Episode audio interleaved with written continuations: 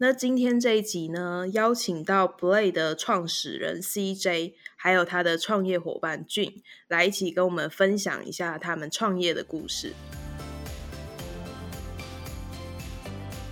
嗨，大家好，我是仔仔。那今天很高兴可以邀请到 Blade 的创办人 CJ。嗨，我是 CJ。还有共同创办人 Jun。嗨，嗨，我是 Jun。想要邀请 CJ，其实是因为我非常非常喜欢 CJ 这个创业的故事。我算是有参与一点点，因为 CJ 跟秘鲁有一点渊源。对，我想要听听你为什么一开始会从原本的学术的工作转到创业。因为我自己个人是非常喜欢学术的工作，所以对我来说，如果可以永远待在学术的工作，根本是一个梦想中的事。所以我那时候听到你说你要出来创业，我真的是不懂。那你到底为什么会想要这样子做啊？那个，我觉得啊，在学术圈工作真的是，我也觉得非常棒。我讲真的，我每次，我现在每次回到校园里面，我看到学校里面那些天真浪漫的教授的脸庞，我也觉得他们生活非常、非常、非常的单纯，非常幸福，不知道外面的天高地厚这样。你是说，就业界的人去看学界的人的心情吗？对，我觉得每个人看起来都好像好天真的小天使一样，好可爱。真的，你有办法待在这么快乐的地方，然后每天都跟小天使一起生活，为什么你会想要去外面呢？因为呃，我我说真的，因为我以前读书的时候，就是我我在台湾读书读到硕士，然后后来我去英国读了博士，那、嗯、我在英国待了大概七年的时间，我有一点，因为英国的社会也是蛮天使的，所以我有点忘记，就是。台湾的社会不是那么天使，我是真的不知道。哦、所以我必须老实的讲，嗯、我并不是说就是呃，真的自己有那么勇敢，敢去脱离什么舒适圈，是因为我不晓得外面这么可怕。哦，所以你一开始本来以为这件事情，呃，是有点像是书上写的那样子，你就慢慢一件一件做好，然后就会顺利，对不对？对对对对对。嗯，哇哦。对。但是呢，五年以后我还活着。嗯。哦，对啊，真的，我觉得就是看着你一路走来，然后现在你这样子快乐的活着，我觉得很开心。谢谢。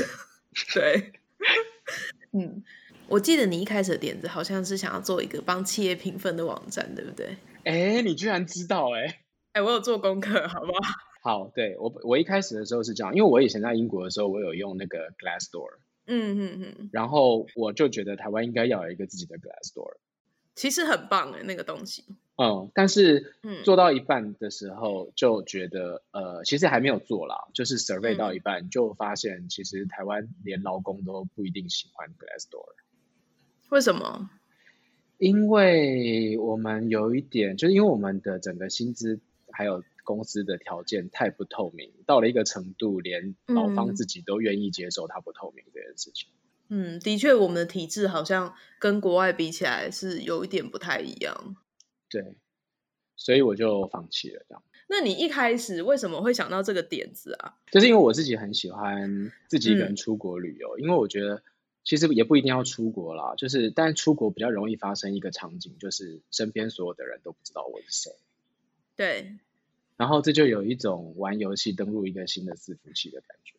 所以我很喜欢这种感觉，超享受的。到一个没有人知道我是谁，我也不知不认识那里的每一个人，然后就住在某一个固定的地方，就每天在附近，最后最后一直待到连角角落卖花的阿姨都知道你是谁，会跟你聊天的时候，那种感觉就是非常的美妙。你有听过一个作家叫松浦弥太郎吗？不知道哎、欸。那个作家他讲了跟你一模一样的话、欸，真的还假的？嗯，他办了。生活杂志，那专门就是弄一些就是感觉有一点文青的东西。然后他就说他很喜欢自己旅游到某一个城市，然后把那边当做是他住在那边一样。他可能每天都去固定的咖啡厅，坐在固定的位置喝咖啡。然后在他要离开的时候，他感觉他属于那里，因为那边的人都会慢慢的认识他，然后好像他又在另外一个地方过了另外一次人生一样。哇塞，很酷吧？感觉是很懂得生活的人才会有这样子的想法。我觉得你一开始的点子是非常棒的，就是借着旅行认识朋友嘛。对，它主要是机场，对不对？因为我记得它里面就是可以显示机票，然后还有机场的资讯。对，其实是这样子，就是。呃，我们其实是想要做目的地的交友，就是说我跟某一个人，我们都同一天要飞往某一个地方。那我们有可能在目目的地的时候是有几天待几天嘛？那有可能是会有无聊的时候，所以两个人就可以约出去吃个饭，或是一起去逛博物馆。当时听到这个主意，我觉得这里主意最棒的部分是，等到你旅游结束，那个东西就会消失。哦，对。我们本来想要做这样子，但是我跟你讲，现在记录真的也消失了，因为那个聊天室写的太烂。你说因为设定的关系啊？不是，是现在真的也消失了，因为就是显示不了，就是因为 app app 有 bug，所以也消失了。所以你们 app 后来设计并没有要消失哦，我觉得消失是这整件事里面最棒的部分呢。没错，所以我们是利用 bug 让它消失。嗯，还特地用 bug 让它消失，真的很用心哎。你知道本来消失的那个让我想到有一部电影叫做《爱在黎明破晓时》，那他是讲说一个美国男孩碰上一个法国女孩，他们在火车上就有点一见钟情，最后就决定要一起在维也纳下车，然后共度了快乐的一天。那那一天结束之后，他们没有互留联络方式，而是直接就是约定可能之后什么时候再见。对，就是这种浪漫的感觉，就很像。你们本来的那个设计，哇哦，哎，这个超棒的哎！哎，你没看过这个？我还以为是用这个发想的。我没看过。你有空可以去看一下这部，我觉得这部挺不错的。嗯，那来问一下你，你在最一开始的时候，你决定要创业，你就直接离职吗？对啊，完全。有想说要先存钱啊，还是怎么样？先去找钱之类的吗？因为这个东西，第一个做所有事情都要钱嘛。那一般创业好像很少自己会拿钱出来，但不会拿那么多。你那时候有想过你的资金来源要怎么处理吗？我没有想过哎。这么帅，你就想说我要做，反正我要做。对。你在刚离职的时候做的关于这个事、这个创业第一件事情是什么？我就去找我身边的。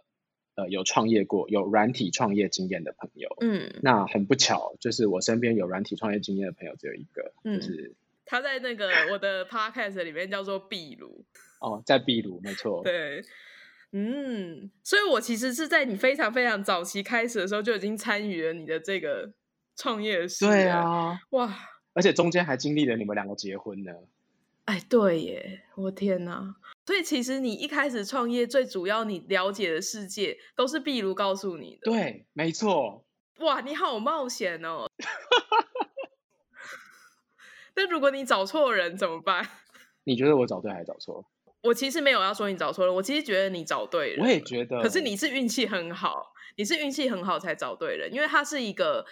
你要他帮忙，他是真的会全心全意帮你。他把他知道的事情，然后他也不会因为这个事情讲出来不好听就。没错，因为他社交性很很差。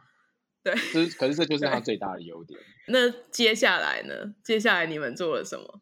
我跟你讲，接下来就是非常困难的。嗯，因为接下来就是你说到钱的问题。对。然后还有决定商业模型，然后要找到工程师来写 code。嗯。然后要找到那个 business，任何 business 里面最很重要的 to B 的部分。那那些 B 是谁？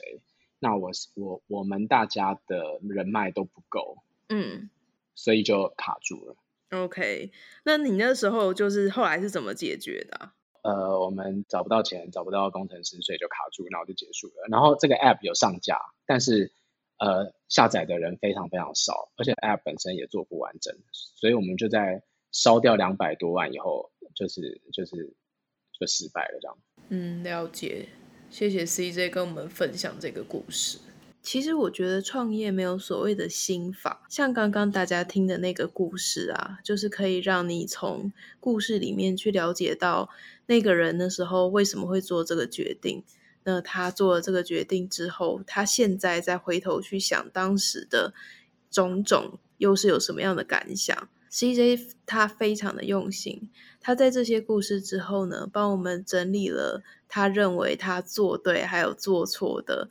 呃，几件事情，那并且就是告诉大家说他在每一段故事里面学习到了什么，那就请你来跟我们分享一下。好，所以呢，我今天想要分享的方法就是，我想跟大家分享我在每一个阶段做对的三件事情，还有做错的三件事情，还有我所学到的三个宝贵的东西。嗯，呃，我在 Delay Blade 这个这个阶段呢，虽然呃做错了很多，但是我也做对的事情。第一个就是我找到对的那个财务的投资人。嗯、呃，为什么是为什么是对的呢？因为他们是我的好朋友，或是我的亲人。对，所以在我失败以后，他们没有就是把我抓去关起来或者什么的。对，所以我现在还可以在那边活蹦乱跳，是因为他们真的很挺我。嗯，那也是我找对人。如果我找到一个会跟我计较的人，就我我也没有办法做后面的事情。所以你的第一阶段就是投资人基本上都是你认识的人，你本来的朋友。对，然后第二个我做对的事情是我失败以后我没有就直接放弃，我还继续再做第二个。这是我做对的事情，因为其实，在赔掉这么多钱以后，会有压力的。当然，嗯，但是我顶住那个压力，我还是继续。我也不知道为什么，嗯，但是我做了，就是有一种，就是觉得我好像可以修正一下，就可以做对那种感觉。嗯，你在这个阶段，你就只有想到两个你觉得做对的事吗？对，其他事情都做错。嗯，我可以帮你再想一个，就是你找了对的人去问。创业的问题哦，嗯、没错，我找到一个对的人，其实其实蛮重要的。说真的，不是秘鲁秘鲁，不是我在自推，但我觉得真的蛮重要的。对，意外的很对，很对。嗯，好。我第一阶段做错的三件事情呢，第一件事情就是我根本就不应该在还没有测试过商业模型，我就花了两百万去搞出一个 App，这是完全错误的。听众里面如果有人要做这件事情，千万不要疯了。那你当初为什么会想要这样子做？没有人告诉你说要先测试一下商业模型吗？当然没有啊。呃，嗯，我怎么可能会？学校都没有教过。因为我我是一个很很乐于学习，而且学得很快的人。可是总前提是要有人，嗯、要先有人提供这样子的知识啊。嗯。呃，我必须说，台湾到现在这这方面的知识还是很。还是很残缺。我第二个做错的事情是，我不应该去选一个我完全没有资源的领域创业。我承认啊，因为人脉非常非常的重要。嗯。对啊，我如果是在 OLED 这个领域创业，我就会成功很多。对，但你不是想要做这个，你想要做一个很浪漫的 App。对啊，没关系，值得，很值得。OK。然后我第三个做错的事情是，我啊一开始在设计。完全不懂得怎么设计股权的时候，不小心把股权分配的不公平，这个会造成后续什么样的问题啊？会造成呃贡献比较多的人拿比较少的 share，他心里也觉得很难过，我也觉得很对不起他，可是已经给了。你觉得这个是错误？好体贴哦，这这很错。嗯，啊，接下来是我我在这个里面学到的，我本来想分享三样东西，但是。实在太失败了，所以我只学到两样东西。好，第一件事情是我我学会了怎么样从头到尾去设计一个 App，或是设计一个软体的服务，这样子像 PM 一样。嗯。然后我的第二个学到的东西是，哦，原来要做一个 App 需要这个团队里面需要哪一些人？不错啊，还就是感觉你现在有入门版了，在第一个阶段。对，嗯。没错，所以是不是就让你觉得说我第二个一定会成功？老实说，我觉得我第二个已经很接近成功。嗯，这样看起来就是，如果因为创业其实有非常非常大，大到不可思议的几率是运气。对，但是你不是运气那个部分，感觉应该是可以的。对，是有学到技能。嗯，那因为我带着新学会的技能，我就往第二个阶段走。第二个阶段就是我就设计的那个 Blade。那这一次我已经学会要先。先做 prototype，所以我就去做了 prototype。那这个就是我做对的事情，因为我有 MVP 啊 prototype 的这些概念以后，我们就先做出了一个，呃，你们想想看，你要把你要你要去配对一个跟你同一天飞到同个目的地的人啊，比你去找到一个跟你同一天生日的生日的人几率还低很多，你知道为什么吗？为什么？因为你找到一个跟你同一天生日的人，其实他的几率只是三百六十五分之一嘛。嗯，哦，就是对啊。可是你要找到跟你同一天飞同个目的地，后面还有另外一个几率，就是你们要飞同个目的地。所以这个几率低的不可思议。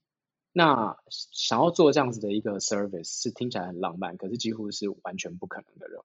那为什么我们能做到呢？就是因为我们先做了一个呃坐飞机的人会想要用的工具，就是航班动态的免费的即时推播。那有这样子的工具呢，我们可以吸引到足够多的用户，以至于我们开始可以配对同一天飞往同个目的地的人，社交才变成可能。哦，没错，先增加基数才有办法配得到。没错，所以这个就是为什么我们几乎没有花任何广告预算，嗯、但是我们可以后来可以推出那个 social 的 service 的原因，因为我们先做了一个图。然后第二个是我们做对的是，我们的 App 呢，其实在台湾的 App 里面算是非常漂亮的。嗯，那使用者体验也非常好。呃，这个是我们做对的第二件事情。因为使用者体验要好，大家才会愿意用嘛。没错，有很多使用者反用完以后的反应是，他们很惊讶的觉得说，哎，这个 App 这种 App 居然是台湾人做的。嗯。然后第三个我们做对的事情是。我们设定的 TA 是正确的。嗯，我们设定的 TA 是二十五岁 上下使用 Instagram 的族群，但是这个是三年前我们就设定了。嗯，对，然后我们设定对了，所以你可以找到在旅行当中会想要跟别人交谈的人，是这样子说吗？对，嗯，对对对。那你们有实际在上面用这个 app 认识的案例吗？有啊，那要不要我们请？一直在那边玩头发的进来提供一下真实的案例。有啊，其实其实我跟 CJ 就是在 Blade 上面认识的，我是 Blade 的 user。对，哇哦，你在上面认识梅亚哎？那个这一段情不难是不是？这个不行是不是？可以可以可以可以可以可以。哎，很厉害哎，就是最懂聊的就是你啊，还真的认识，而且你们现在变成密切的合作伙伴。对啊，真的。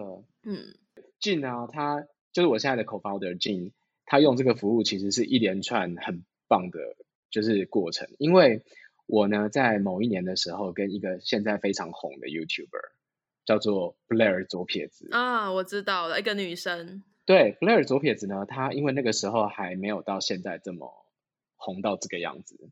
那我们借由一个朋友认识的时候，他就说，哎，他蛮喜欢 Blair，然后他就。呃，在他的一个 YouTube 的 video 里面，他就推荐了 Play，。他大概只讲了三分钟，你知道那威力有多惊人吗？就大概数千个下载吧，数千个。哇哦！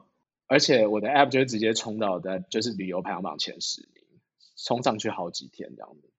那后来我认识 Jin 以后，他就告诉我说，他是看的那个影片下载的。哇，好棒哦！这个故事好棒。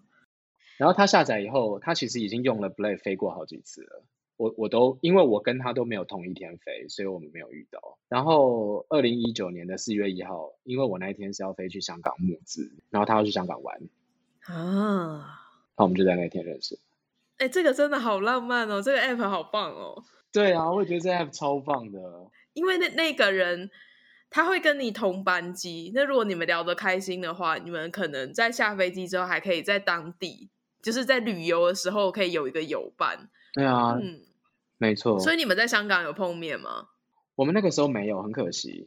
但是因为那个时候，其实我在 Blade 里面也算是蛮低潮的，因为就像你也知道的，就是工程师都离开了，嗯，对，所以只剩下我一个人。嗯，然后我因为跟 Jin 聊天的感觉，觉得他非常的阳光，嗯，然后我就觉得，我就觉得 OK，我觉得我现在需要一个。让我会很有精神的人，就跟我一起工作，否则我会想放弃。嗯、然后他也愿意，哎，哇塞！而且他真的没有拿钱。所以你是怎么开口要他实习的、啊？他就直接答应了吗？好，进要讲。呃，虽然班机是四月一号，其实我们在那之前就有先 say hi，因为他是以对方的名义。然后我以为他是机器人，然后我想说只是给一个 feedback，然后没想到就真人回复，然后后来才开始聊天聊天，就其实只是在聊呃去香港哪里玩啊，就是一些旅客之间会聊的东西，然后后来才知道他是要去谈，呃就是去出差，然后到后来聊一聊关于 Blade 的东西之后，然后他就说：“哎，那你要不要来？就是 Blade 实习？”我想说：“哦，好啊，感觉蛮好玩的。”哦，所以他是以一个老板的身份邀请你去他的公司当实习生。没错。OK，这样我懂了。对。好，哎，不错哎，这个故事很棒哎，就是你自己做了一个 App，然后你达成了你希望大家在上面做的事。真的，命中注定他要成为 Blade 的 Co-founder。嗯，好，那呃，就是讲完了你在 Play 里面你觉得做对的事，那当然这边也可以跟大家分享一下，你有觉得什么事情你还可以再做得更好？如果再重来的话，好，呃，我做错的事情呢，第一个就是我没有在 App 里面放一个使用者做的那个动作，我就会收到钱的一件一个流程，对，所以 User 越多，我根本没有赚到钱。甚至可能会花更多钱。你没有放广告哦？放广告我试过，完全我以我的流量，广告完全是赚不到钱的。所以你你那时候还等于是你还没有想到一个可以赚钱的方法，你只是做了一个使用者体验很好的 App，大家会想要用。OK。然后第二，这就带到第二个问题。第二个我觉得我可以做得更好的地方，嗯、就是我不我根本不应该浪费任何一秒在台湾募资。为什么？因为我本来想象的 Blade 是。我先拿到很多 user 以后，我拿到资金，可以设计出让 user 更喜欢在旅游的时候用 Blade 的功能。然后等到我们的 user 很多百万的时候，我们再来加入，就是让广告主投放广告的功能。嗯嗯嗯，就像 Facebook 或者 Instagram 做的一样。对。可是台湾的投资人根本不吃这一套，他们会，我我在有只有五万 user 的时候，他们会问我说：五万 user 你怎么不让他们去？对，他们就说：你有五万使用者，你先去卖行李箱啊。这样，然后我就说我的 app 里面没有卖行李箱的功能。嗯，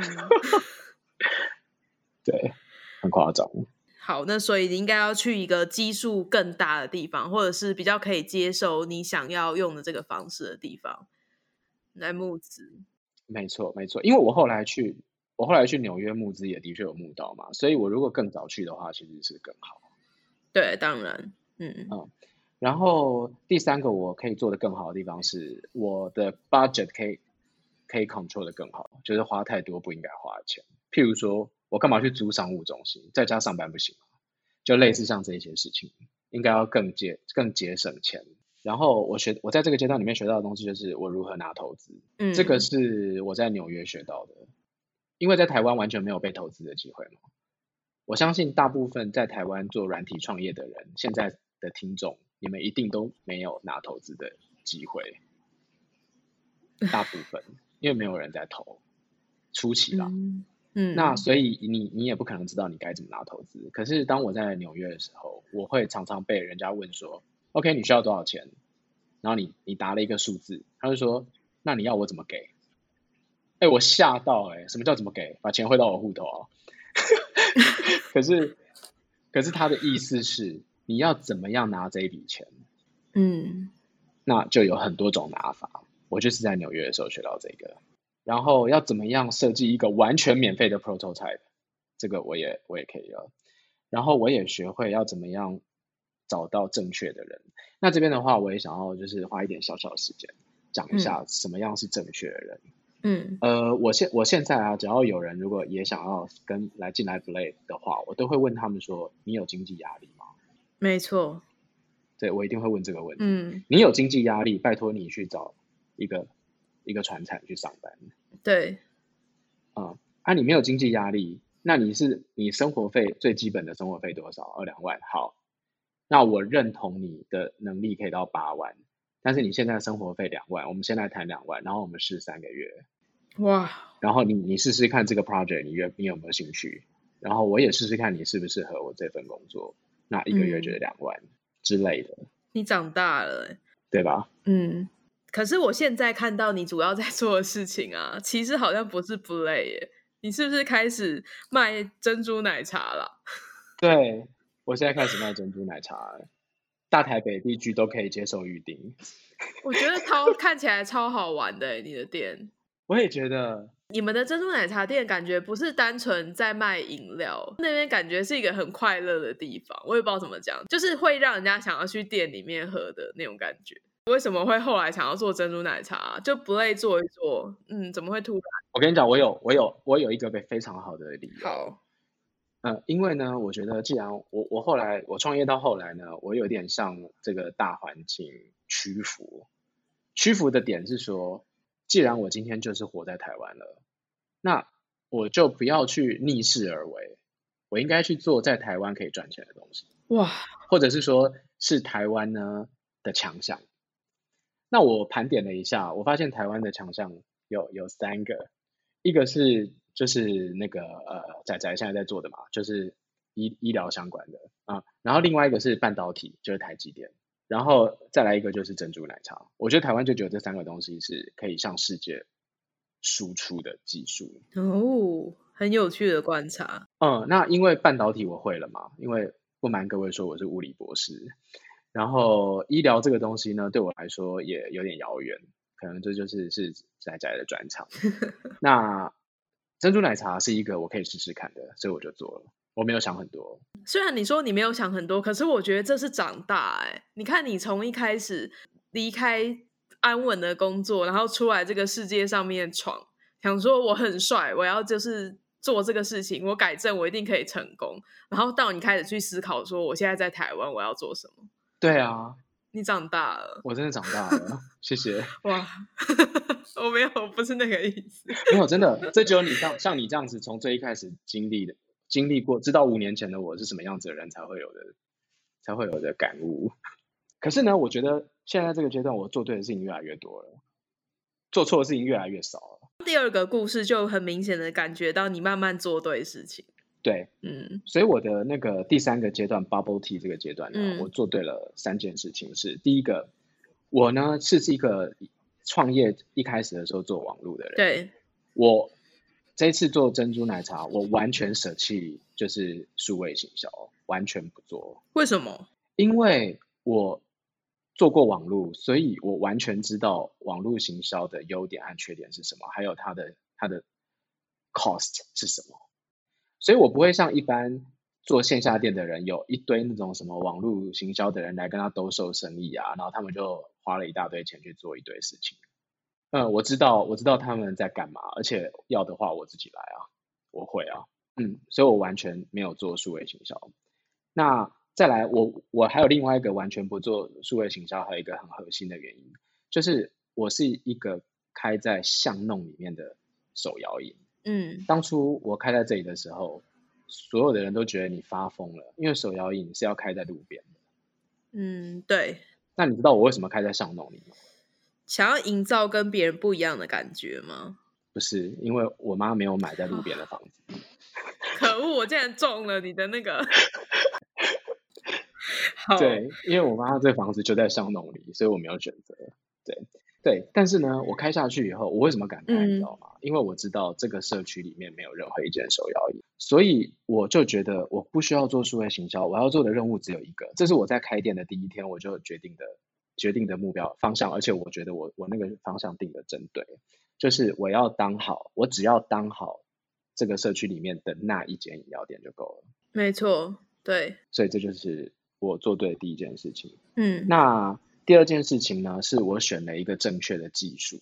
为什么呢？因为其实可能像那个仔仔啊，还有我以前还没有做过珍珠奶茶以前，我们都是会喝手摇饮。那我们可能不知道手摇饮其实呃有很大存在一个很大的问题，就是新人很难上手这件事情。嗯，这我还真的不知道。就是首要你的制成步骤其实并并不单纯。嗯。那你花了。大概一个礼拜到两个礼拜训练好一个员工，他可能只是个 PT，然后他可能一个月以后就走了，所以你就要一直不断的经历训练人，好不容易训练好了，他又要走的这个过程，所以这个 cost 很大。对，那我选择的这一个 technique 是所有的新人，就算你没有饮料经验，像我一样，都是八小时内可以上手，直接就上战场，嗯，而且做出来的品质是很好的，这样就减少训练人的那个时间。没错，这是我做对的第二件事情。嗯。那我做对的第三件事情是我组了一个正确的团队。那这可能也是因为我已经创业好多年了。那我这次在组队的时候，我组的是一个接班团队，就是我随时任何一个人走，我都有人可以顶上来，从店长、副店长、助理店长，在在我心目中都有一个梯队。嗯，然后他们谁和谁可以互相的接班，我根本就不怕谁走，而且我一直无时无刻都在面试。哇，所以我随时都有源源不绝的人力可以补充上来。嗯。我觉得你学习能力真的很强哎、欸。啊，我学了很久哎、欸，五年了。但是你就是 跟故事一开始的人，现在是不一样的，不同个人嘞、欸。哎、欸，对啊，你这样讲倒是哦。跟我认识的你也是不同的人，就你之前还会在犹豫那个工程师怎样怎样，现在说我一直持续在面试。嗯，哦，对对对，这个是我在纽约学，这也是我在纽约学到的。好。然后我我做错的三件事情，第一个是我们在付一笔这个 down payment，就是加盟金包含装潢的时候，我们没有去 survey 过到底这样子的钱到底合不合。嗯。然后第二件事情是，呃，我不知道那些原料，因为你知道我是一个不会煮饭的，所以我根本就不晓得那些原料应该要是多少钱。然后我看到他给我的报价，我还觉得哦，就这样，直到。我真的做下去，我发现他占的 cost 很大的时候，我去网络上 Google 才发现，他给我的报价跟网络上可以 Google 的报价差非常多。是加盟给你的报价？对。然后第三个做错的事情是，就是我们现在的那个订订餐的线上订单的流程，其实还可以再改进，因为现在订单流程还是非常的混乱，就是主要是透过 Line，那。这个部分是现在的员工做的比较比较苦手的地方，应该要有一个更好的 solution，我们也还在寻找。但是我想，我们可能是唯一一个珍珠奶茶店，我在想这个怎么改善这个流程。然后我学会的东西，呃，我就再花三十秒的时间讲一下，就是说，我们因为决定要做好社区里面的那家饮料店，所以我就决定要让，我觉得我根本不是在推广饮料。我是在推广这个地方，只要让大家发现这里有一个地方是这样子，大家就会自然而然来我这里买饮料。我我不用宣传饮料。那因为我想要宣传这个地方，我就有一天我还是那个冲动的个性，我就某一个礼拜天早上一起床，我就觉得我要在我的院子里面办市集，办文创市集。然后我就开始跟来店里面的每一个客人聊这个概念。这个这个也是我在新创里面学到的经验。这就是一种 focus group 的那种 survey 嘛，嗯，感觉到哦，原来大家喜欢这个 idea。然后其中有一个客人跟我讲说，哦，好啊，我有在天母摆玩具市集，诶，那我们来弄。我就说好，那我们明天开会。嗯，然后他明天就出现了，我就说，哦，好，听起来你有认识一些其他的摊主是不是？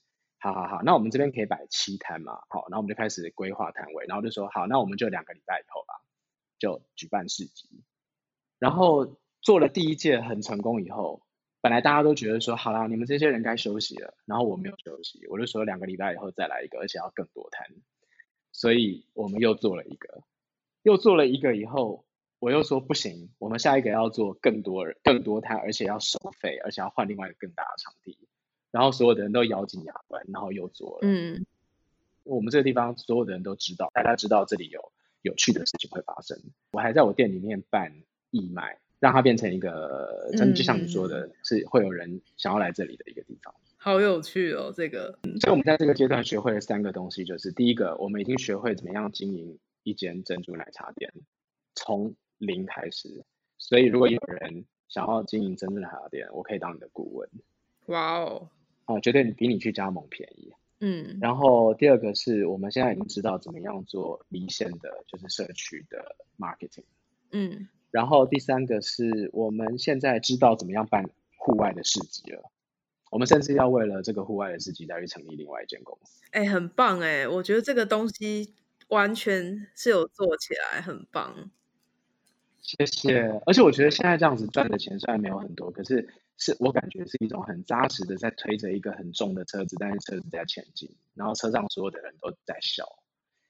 我觉得这跟台湾的新创网络新创环境完全不一样。我觉得台湾网络新创环境真的是一个很空的、很空的东西。我觉得你真的是一个很浪漫的人，不得不说。那今天真的非常谢谢 CJ 来跟我们分享他关于创业的这个东西哦。我觉得你很棒的一个地方是，有些创业的人他们会讲很多很多的大道理。对，呃，就像我之前常常在我自己的节目上面讲的，如果他减肥成功，他跟你说他喝尿，你其实也会相信。真的，就是要看你想要当什么样的人。没错，没错。嗯，我很喜欢你的分享，今天真的谢谢你，谢谢，嗯、谢谢仔仔，也谢谢俊，谢谢。那今天的节目就到这里，感谢大家的收听。